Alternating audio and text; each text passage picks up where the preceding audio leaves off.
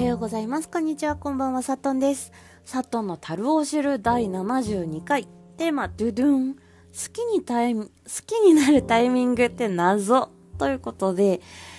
えっ、と、人を好きになるタイミングって何だろうって思ったんですけど、私結構バラバラだなっていうことに気づきました。うん。あのー、そうですね。それこそ、高校生の頃だと、ずっとイライラしてた。うんと、ブスとか、デブとか言われて、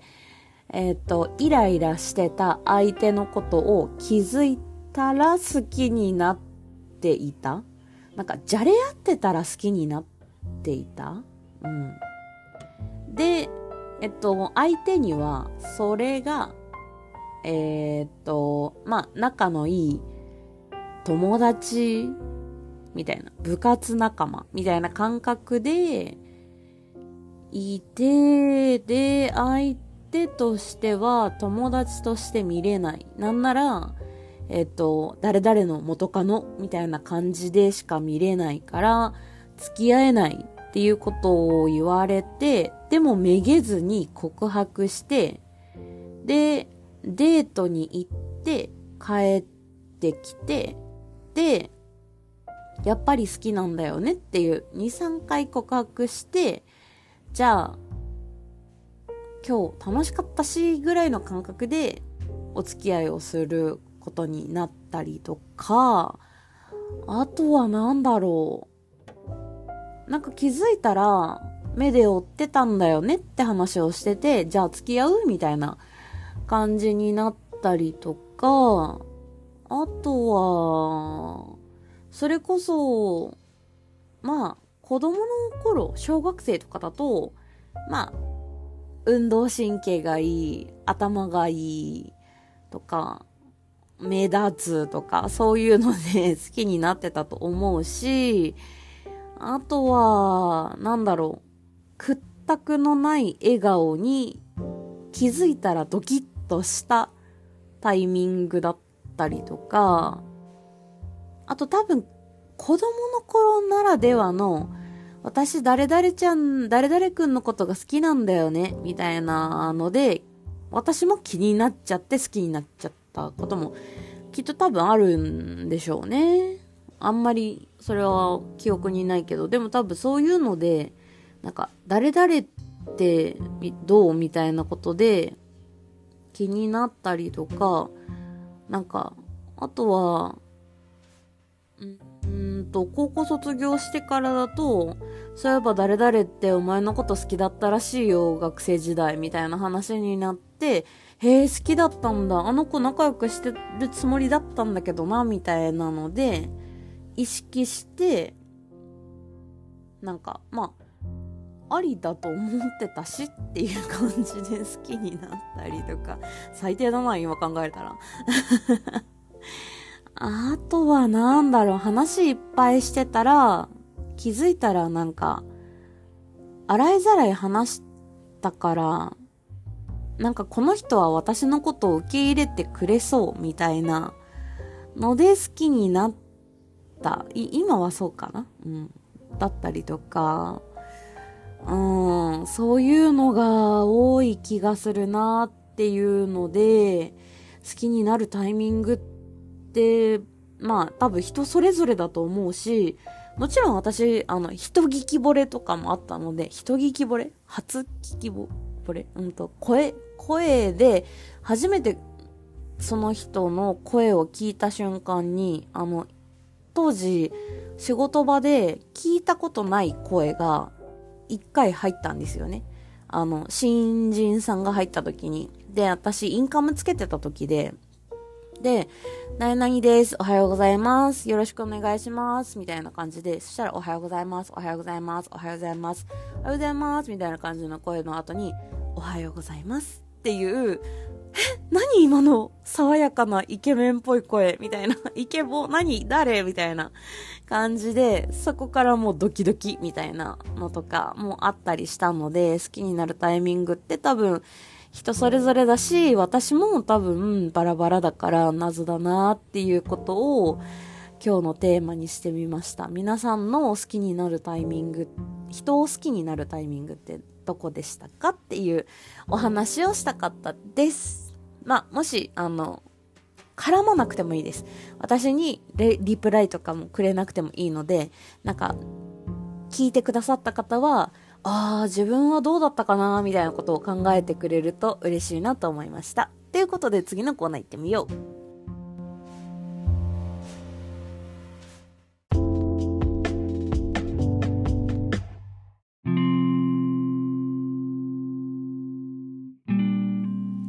音楽のコーナーということで、今日のおすすめの音楽は、大橋純子さんでシルエットロマンス。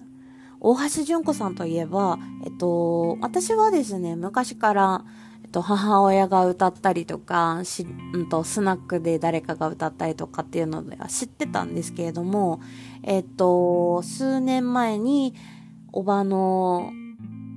おばが誘ってくれて、ちょうど友達が、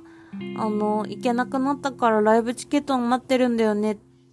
ちょっと一緒に行かないみたいな感じで。で、私が誘われて行きました。はい。で、うんと、そのライブ、すっごく良かったです。あの、感動して涙も出ました。うん。で、このシルエットロマンスが一番私は好きで、で、そのシルエットロマンスが、もう、歌われた瞬間に泣いてました。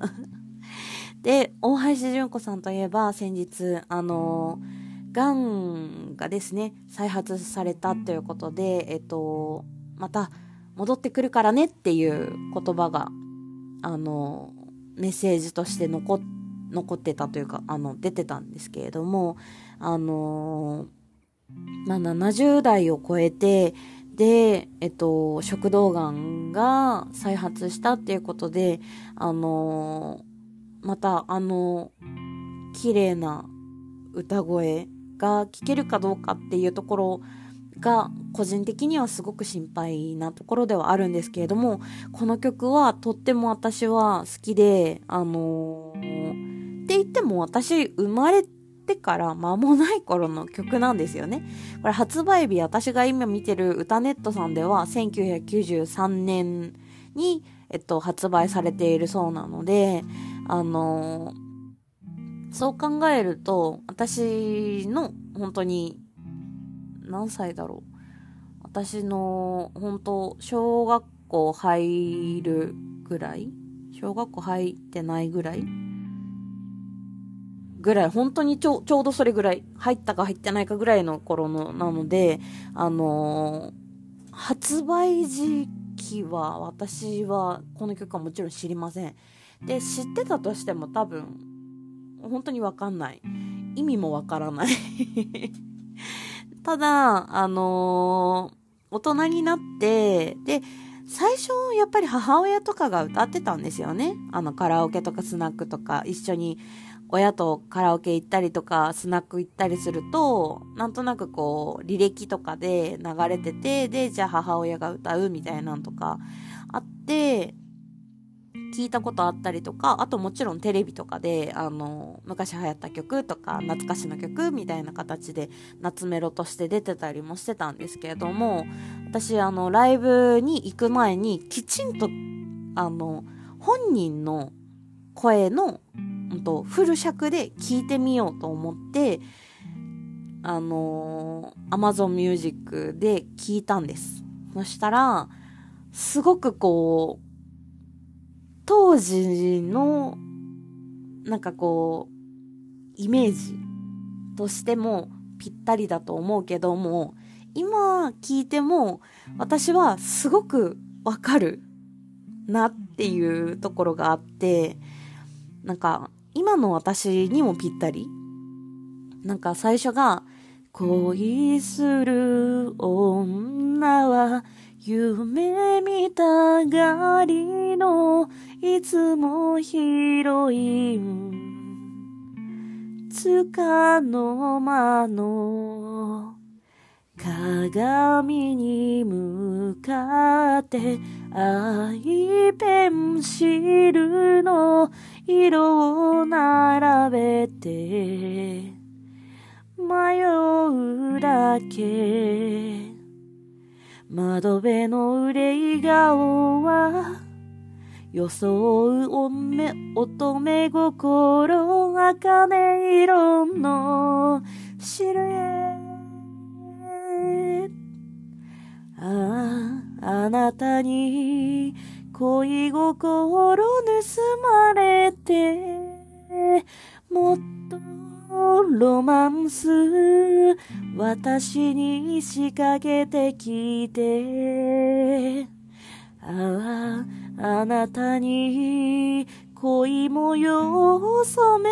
られてもっとロマンスときめきをやめないでっていう曲なんですけれども、もう1サビまで全部歌いましたね。はい。あのー、すごくこの、なんて言うんだろう、しっぽりしてるんだけれども、だけど本当にちゃんと乙女心が溢れた、大人なんだけど、乙女心がくすぐられるような、